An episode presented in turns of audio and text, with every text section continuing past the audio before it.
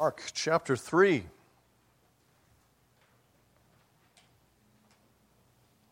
We were doing uh, verses 20 through 30 this morning.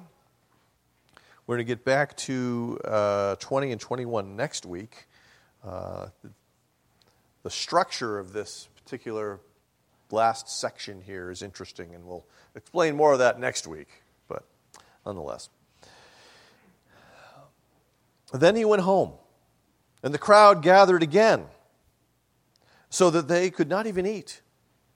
And when his family heard of it, they went out to seize him, for they were saying, He is out of his mind. And the scribes who came down from Jerusalem were saying, He is possessed by Beelzebul, and by the prince of demons he casts out the demons. And he called them to him and said to them in parables, how can Satan cast out Satan? If a kingdom is divided against itself, uh, that kingdom cannot stand. And if a house is divided against itself, that house will not be able to stand. And if Satan has risen up against himself and is divided, he cannot stand, but is coming to an end. But no one can enter a strong man's house and plunder his goods unless he first binds the strong man. Then indeed he may plunder his house. Truly, I say to you, all sins will be forgiven the children of man. And whatever blasphemies they utter, and whoever blasphemes against the whole but rather whoever blasphemes against the Holy Spirit never has forgiveness, but is guilty of an eternal sin. For they were saying, He has an unclean spirit. Father, this morning I'm reminded of Spurgeon climbing into the pulpit saying, I believe in the Holy Spirit. I believe in the Holy Spirit. Uh, Father, in my weakness, uh, may your word go forth powerfully. Uh, may it go forth and bring uh, conviction and comfort to people according to their need. Uh, Father, uh, may you break the hard, prideful heart, and may you comfort uh, the broken, mourning heart. And we ask this in Christ's name. Amen. Uh, as a teenager in the 80s, uh, I watched a fair amount of John Carpenter movies. He made a lot of really what were actually B movies that explored the various fears that people had. Some of them were actually successful movies, uh, at least in terms of uh, how much money they brought in. Um, Halloween, for instance, I'm sure you're familiar with that movie.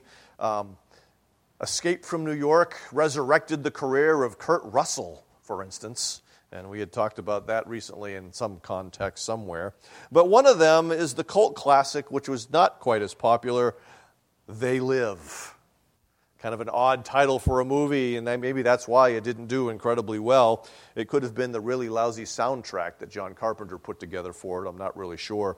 Uh, but what happens is that uh, takes place in the 80s. The time of, uh, in the movie anyway, of economic downturn, and the main character is a man who's going from city to city trying to find work. And there's something about this church that he sees uh, on the in this community that strikes him as odd, the people kind of coming in and coming out, and he wants to investigate. And what he finds is an interesting pair of sunglasses, and I had meant to bring my own sunglasses today and forgot to bring them. But nonetheless, uh, he has these sunglasses, and at first he's um, put aback a little bit because they color everything that he sees, and everything seems a little different, and he takes them on and he puts them off. And then he realizes when he looks at people that something is incredibly wrong. And these glasses enable him, these glasses which he got from that church uh, without their knowledge, these glasses enable him to see uh, that some people are in fact aliens. And that there are subliminal messages everywhere that tell him things like obey authority, stay asleep, consume, buy, watch TV. Life has changed forever. because he now realizes there is more going on than he ever imagined could possibly be going on. Why am I talking about some silly 1980s campy movie with Roddy Rowdy Piper, a wrestler, as the star? Because I think it's similar to what we see right here in this text. There is far more going on than anyone realizes who's going, who is in this scene in Mark's gospel. Jesus is really the only one who knows exactly what's going on. There are spiritual realities that everyone else is blinded to, but still affect what is happening in these events. We're going to look at it in three ways. First, we're going to look at the accusations against Jesus. Then, we're going to look at Jesus' response to those accusations. And finally, Jesus' promise and warning. There are two aspects to that. So let's start with the accusations against Jesus in verses 22 uh, and, sorry, 20 to 22. I have a typo. There was more going on that I couldn't see on my computer. But uh, this, of course, is, is right after Jesus returns from the mountaintop. We looked at that last week. He had gone to the top of the mountain, he had met with his disciples, and he had chosen 12 of them to become apostles. And so this is sort of a, high moment in the, the life of this body of people, these disciples that he has. Everything is awesome, as the song goes, when you're part of a team. And if you've watched the Lego movie, you know what I'm talking about. But now they come down from the mountaintop, they go back to Capernaum, and the crowds once again are gathering and they're surrounding the house of Peter and his brother. It's so busy that Jesus and his disciples don't seem to be able to eat and the first accusation arises out of this because his family hears about what's going on in Capernaum and they arrive from Nazareth. The first accusation is he's out of his mind. He's deranged. He's psychotic. There's something profoundly wrong with Jesus, according to his family. His family. If we go back to our John Carpenter film, what we find is this man uh, uh, tries to tell other people of what he sees when he has the glasses on, and everyone thinks he's crazy. And so, what he tries to do, and I think there's a picture of him and a friend. Uh, he finally, after a fight, gets his friend to wear the glasses. And so now that his friend can see what he sees and realizes he's not completely crazy. shall we say. People, even his own family, thinks Jesus is crazy, that he's out of his mind, that he's not himself, that, that the Jesus who left Nazareth is not the Jesus that is working in Capernaum. Uh, he's not working, he's a rabbi and all these people are going, and he's not taking care of himself. Something from their perspective seemed to be wrong. And so they showed up in order to take charge of him, to take custody of him, to bring him home before this gets even more out of hand. They live in an honor culture. And so, when you live in an honor culture, what you do reflects profoundly upon your family. I mean, we, we still have some remnant of that today, uh, but it's more profound in an honor culture. It's, it's similar in Japan today and, and in China and other honor cultures that, that currently exist. They feel shame because they think their son or their brother is crazy. He is bringing dishonor not only to himself, but also to them. And so for, that is why they have shown up to take charge or custody of him and end all of this craziness. But they're not the only ones who show up in Capernaum because we see that scribes have arrived from Jerusalem and that sounds a little cryptic, and that's why I had uh, Deuteronomy 13 read to you today, because what's likely going on is that they have arrived to see if Capernaum is what they would call a seduced city. Whether this rabbi Jesus has seduced this city and is leading them to worship false gods, and if so, to try and destroy Jesus and the city.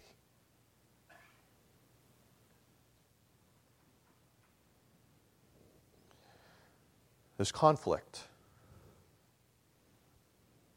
Great conflict that is here. Spiritual conflict that is here, that is hinted at. And their assessment of what's going on is that he is possessed by Beelzebul, which is only used in these texts. But we see from the, the parallel statement later on by the prince of demons, he cast out demons. They think that he is possessed by Satan and that it is because of this satanic power that he has uh, that he is casting or, or uh, casting out or exorcising these demons. Now, many people thought at that time that those who were insane were thought to be demon possessed. Okay? And so there's a sense in which uh, these two accusations overlap with one another, but this second accusation goes even farther because they're accusing Jesus not just of being crazy, not simply of being possessed by a demon, uh, but actually sorcery. And I have a few quotes there f- uh, for you uh, from the Sanhedrin accounts as well as other accounts when Jesus was condemned by the Sanhedrin, one of the charges they listed was sorcery. And so he was hung on the tree as a result of his sorcery by which he led people astray. We see this reflected in John 10, verse 20. Many of them said, He has a demon and is insane. Why listen to him? And so, deranged and demon possessed. These things were said to, about Jesus in order to discredit Jesus and his ministry. But it's not just about Jesus. Who else were casting out demons? Remember that the apostles have been given authority to cast out demons. And because they are joined with Jesus as his disciples, these, cha- these charges, these accusations also apply to them. They too must be deranged, they too must be demon possessed. And so are those who listen. So are those who believe what this deranged, demon possessed band of men teach them. Not only are they discrediting Jesus, but they're seeking to discredit everybody who follows after Jesus. And that wasn't just something that happened there in, in uh, Galilee, but if we pay attention to what was going on in Rome, we see similar charges uh, that would arise in Rome when people converted. We see for instance, this is not Rome, but this is Festus. When Paul is before Festus, he says, um, as he was saying these things in his defense, Festus said with a loud voice, Paul, you're out of your mind. You're crazy. You're deranged. You've lost it. Your great learning is driving you out of your mind. You're too smart for your own good, Paul, Festus is saying we see Paul referring to something similar in 1 Corinthians 4, uh, responding in a sense to the charges made by the super apostles. We are fools for Christ's sake, but you are wise in Christ. He's speaking a little with some irony there. We are weak, but you are strong. You are held in honor, but we in disrepute. And so um, Paul is being honest in a sense that people considered him and his team to be fools. They considered them to be weak. They considered them to be in disrepute. 1 Peter chapter 4, Peter is writing to believers, presumably in Asia, as it says. With respect to this, they are surprised when you do not join them in the same flood of, dis- of debauchery, and they malign you.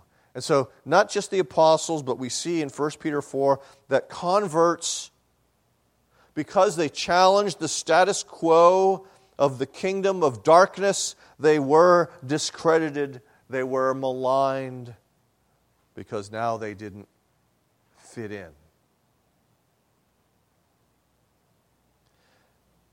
In that time and in that place, perversion was not um, the exception, perversion was the rule.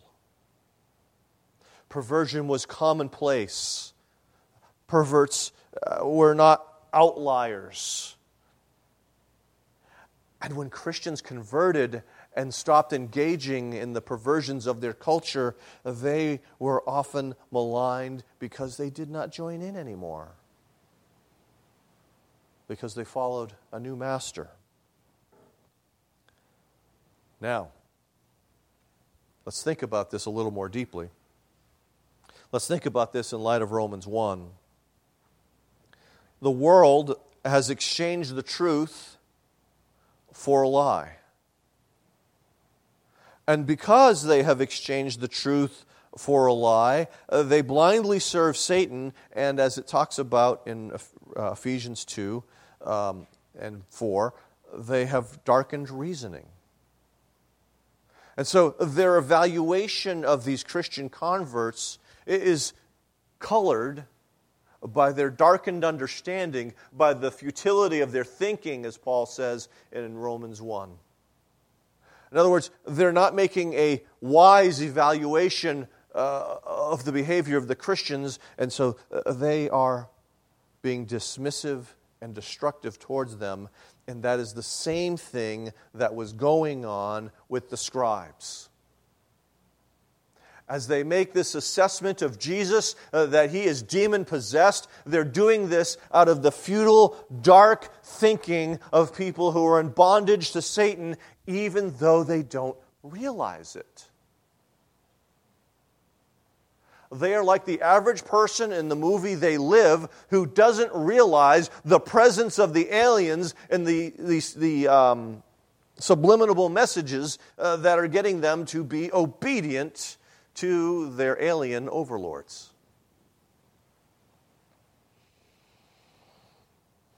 Their animosity to Jesus and the kingdom as a result of their sinfulness reveals itself in these accusations and the reality of the unseen reality. Here's part of what it is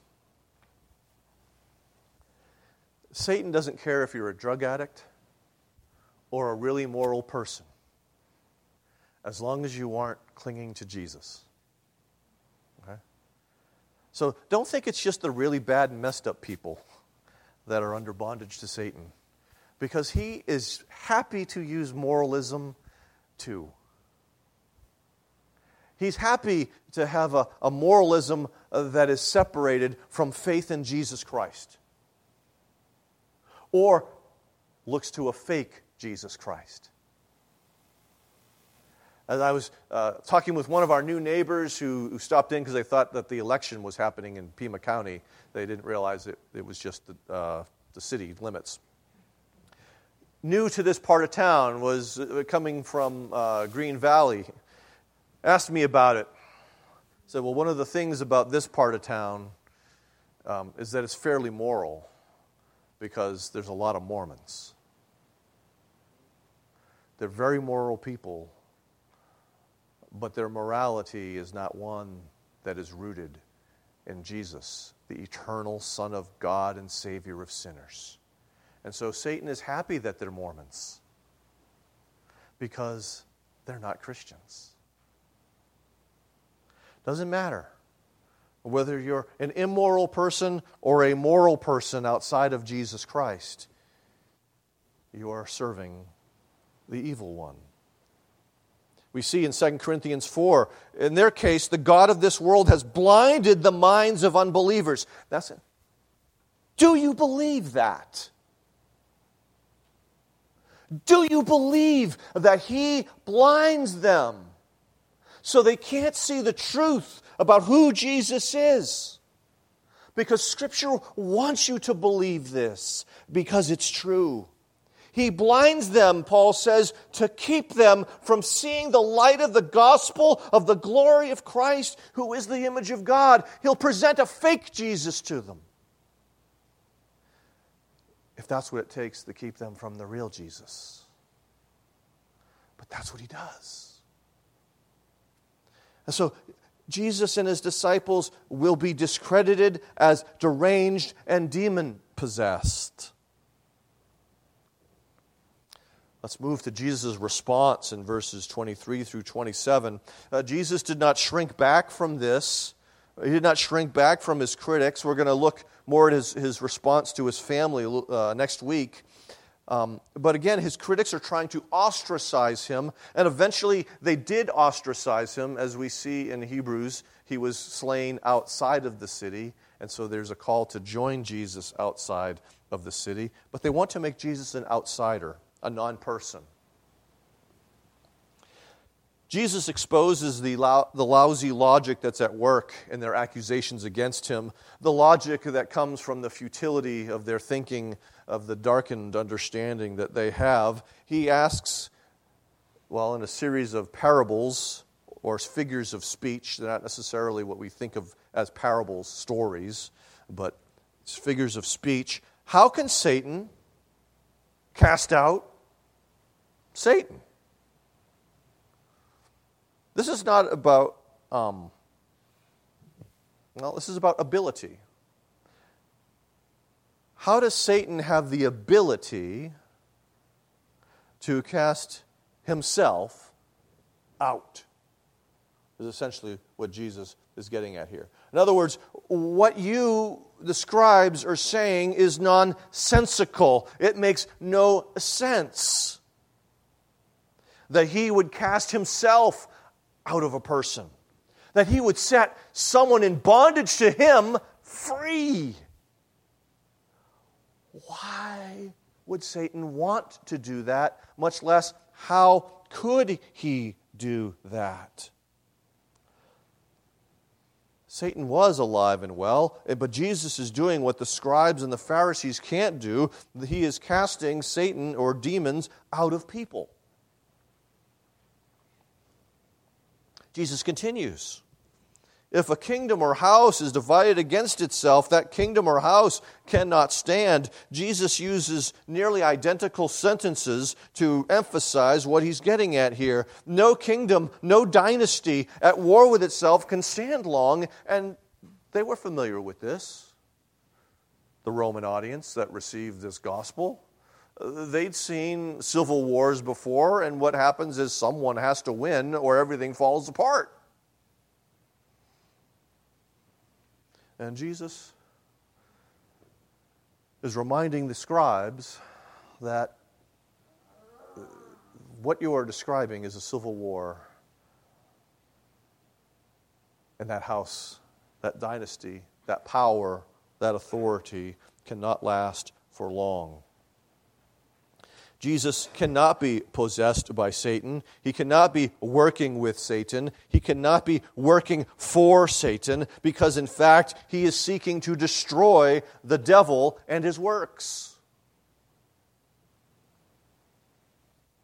What's interesting is that Mark leaves off a, an incredible sentence that Matthew contains. And I think that's partially because Matthew, writing to a Jewish audience, uh, writes to people who would get the reference, whereas Mark is writing to a largely Gentile Roman audience who would not get the reference. Uh, but Matthew writes for us If I cast out demons by Beelzebub, by whom do your sons cast them out? Therefore, they will be your judges. But if it is by the Spirit of God that I cast out demons, then this kingdom of God has come upon you. One of the things that's interesting there, it, well, it's not, it, it's interpreted, it should be the finger of God. If it is by the finger of God that I cast out demons, then the kingdom of God has come upon you. And what Jesus is referring back to is Moses before Pharaoh and the magicians in Exodus chapter 8. Because when the magicians of Pharaoh could not repeat the miracles of Moses, they said to him, This is the finger of God. But Pharaoh's heart was hardened, and he would not listen to them as the Lord had said. And so, what Matthew sets up that Mark overlooks because of his audience is that Jesus is the greater Moses of the greater Exodus before the magicians of the greater Pharaoh. The scribes are like the magicians. They're, they're serving Satan, though they don't realize it. But Jesus, who's greater than Moses and is about to not just have a physical exodus, but a spiritual exodus from the kingdom of darkness, is there revealing to them that the Spirit of God has arrived that Jesus, who has been endued by the Holy Spirit at his baptism, remember from chapter 1, the Spirit dwelt and remained upon him, that Jesus is doing this in the power of the Holy Spirit, not only his own power. He's the champion of God's people. And he's setting God's people free and accomplishing great victory, just as Moses accomplished great victory over Pharaoh. But Jesus here in Mark is also portrayed as the stronger man who entered the strong man's house in order to plunder it. I mean, he, through the power of the Spirit, is stronger than the evil one, and that is why he's able to bind him and plunder his home. Jesus is stronger than Satan. His kingdom, the kingdom of light, is greater than the kingdom of darkness. And we have to remember this. And we have to remember that this is the conflict that matters. We're all in conflicts, right? We're surrounded by conflicts and we participate in conflicts of all sorts. If there's anyone here who's not in a conflict, uh, then uh, praise God. You are a rare beast, to say the least. But we're, we're part of conflicts all the time. Uh, most of us follow politics, and so uh, there is a conflict that emerges. As uh, someone at the uh, Gospel Coalition said this week at, our lunch, uh, that both parties' goal is to save America. They just have different plans as to how to save it and what to save it from. But there's a conflict that's there. Don't settle for that conflict. There's conflicts between the sexes, conflicts, thanks to Marx, between the classes. There's conflict between the races, skin colors, conflicts everywhere you turn. Those conflicts are just symptomatic of the greater conflict that exists. Don't lose sight of the greater conflict that exists. The conflict between Jesus and the kingdom of darkness. And remember that our goal is to see people set free from the kingdom of darkness because they're plunder of the conquering King Jesus who sets people free from the power of Satan. We see that in Colossians chapter 1. He has delivered us from the domain of darkness and transferred us into the kingdom of his beloved Son, in whom we have redemption, the forgiveness of sin. And so, when we think about salvation, we cannot lose sight of the forgiveness of sin that is basic to it, but that's not all that it is. It's also being delivered from the domain of darkness, being delivered from the kingdom of darkness, being delivered from slavery to the evil one and brought into obedience of the great King, the kind King, the loving King, who has your interests in mind, not just his own. And so, what Jesus and his disciples are here when they're casting out demons, what they're doing is an intrusion of this great work of salvation that would eventually be accomplished by defeating Satan on the cross in his death and then in his resurrection. And so, we see that Jesus and his disciples, who, who are heralds of this kingdom, Jesus and his disciples plunder Satan by the power of the Spirit. Or we should see that if I was clear enough. Let's move to Jesus' warning in verses 28 and 30. Jesus doesn't take the accusation of the scribes lightly. What they're doing is they're bearing false witness. Jesus doesn't say that explicitly, but that's really what he's going to get at. But Jesus begins by offering some hope. Now, there's a promise here all, and I would say kinds, of sins will be forgiven the children of men. In other words, Jesus in his earthly ministry uh, offers forgiveness freely. He says, even the blasphemies that they blaspheme can be forgiven. The things, uh, the reproaches they say about Jesus himself, the accusations that are made against Jesus himself can be forgiven. Jesus seemed like an ordinary man. There was no halo upon his head like we have in some of the ancient art. There was no glow that emanated from Jesus. They had no way of knowing that he was the Son of God just by looking at him. And they evaluated him as just a man. And unfortunately, they made a false evaluation. But nonetheless, they were railing against Jesus. They had embraced the lie. What Jesus is getting at is that people can revile Jesus, they can speak against Jesus himself, they can say he's deranged. And we'll get back to that again, as I said, next week when we talk about his family. Okay? But I want us to dwell on this for a second. This week, a dictator died. How many of you knew that? Robert Mugabe, who terrorized Zimbabwe for decades died. As far as I know, um, in terms of what his sins were, and they were many, had he cried out to Jesus, had he trusted in Jesus and turned away from those sins, he would be forgiven. Even a man who stole and oppressed an entire nation could be forgiven of the greatness of his sin. That is the promise that Jesus kind of lays out here for folks. And so, as you think about your own life and, and the own, the, your sins and the things that you have done, as well as the things you were supposed to do and didn't do, remember, there's also sins of omission.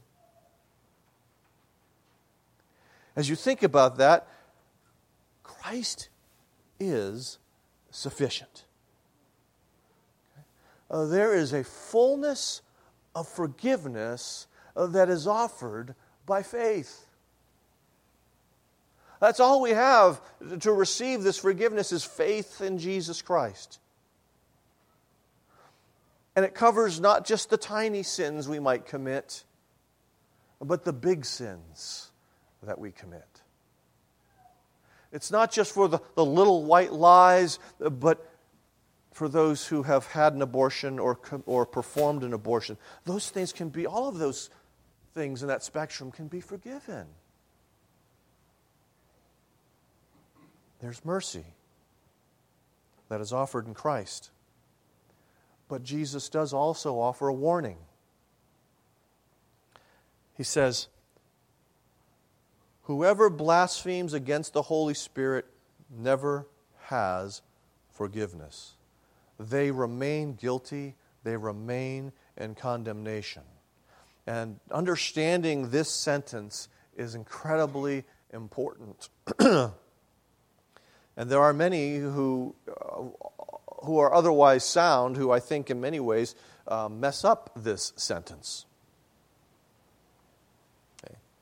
What we see the scribes doing here is attributing the Holy Spirit's work to Satan, the prince of darkness. And so they have they've gone beyond reviling Jesus to reviling the Holy Spirit. They're blaspheming the Holy Spirit.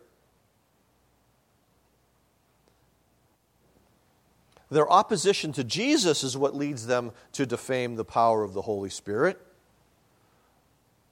But there's a difference here that Jesus seems to lay out. That he can take what they say against him, but he won't take what they say against the Holy Spirit. Some have said that uh, this is talking about resisting the work of the Spirit in their own lives and resisting the gospel, and that really doesn't seem to fit the context of this passage and the words that Jesus says. Robert Mugabe uh, is, is not in hell because he committed the unpardonable sin of resisting the, the work of the Spirit.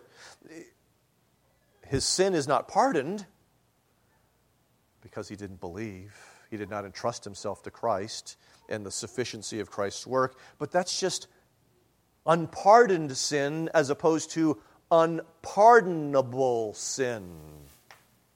Okay? Any sin that is unpardoned results in condemnation. But what Jesus is talking about here is a sin that is not pardonable, that he refuses to pardon. And that sin is the blasphemy of the Holy Spirit.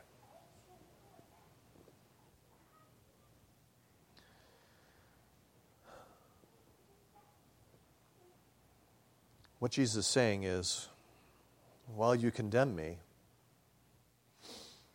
and while you say that I'm operating under the power of an evil, unclean spirit, I'm actually operating under the power of the Holy Spirit, God Himself. I'm not the one who is going to be condemned. I'm not the one who's going to face judgment, he says. You are. They, not Jesus, were the ones who were really influenced by Satan. If we go back to John 8, we were, we're reminded of this. He tells the scribes and the Pharisees, You are of your father the devil, and your will is to do your father's desires. He was a murderer from the beginning and does not stand in the truth because there is no truth in him. And so Jesus makes the claim, and therefore, because it's Jesus, it's true, that they were of the evil one. And the fact that they wanted to murder Jesus and lie about him reveals that very thing. And therefore, they, not Jesus, are the ones who are going to face judgment. And so we see that Jesus condemns those who condemn the Spirit's work in salvation. So, if we could sum this up, kingdoms in conflict result and false accusations and condemnation. That's sort of not a positive summary, but that's a lot of what's going on here. And the weight of it should be felt by us. As, as heralds of the kingdom, we're entrusted with a weighty responsibility of making this Jesus known in a hostile environment not in a um, greenhouse sort of environment. In the movie They Live, most people didn't realize that they had been occupied by aliens who had taken over the planet. In the same way, or a similar way, most people don't realize that the prince of the power of the air controls them, blinds them, and makes them slaves to sin. Those who are set free by Jesus are often maligned and reviled, just like Jesus was maligned and reviled. But here's the good news is that Jesus continues to set people free from the power of Satan in a vast spiritual exodus that continues to this day. Being heralds of the kingdom means participating in that exodus and by being reviled by the kingdom of darkness. Let's pray.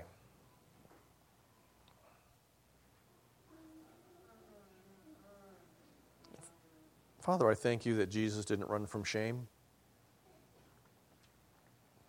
that Jesus didn't run from dishonor, but for the joy that was before him, he thought little of them.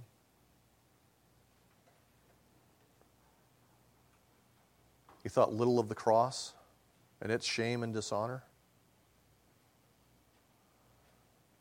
And we thank you that Jesus came to rescue people. And he's doing it even to today. 2,000 years later, still rescuing people from the domain of darkness. And so we thank you for that. And Father, as we think of, our, of this new neighborhood and we think of our, our own neighbors and we think about our own family members and others, help us to be heralds of the kingdom, to be clear and honest about the real spiritual conflict that exists. Help us to not get as wrapped up in the other conflicts, but to really focus on that one. Because that's the one that lasts forever. All the rest are temporary. We ask this in Christ's name. Amen.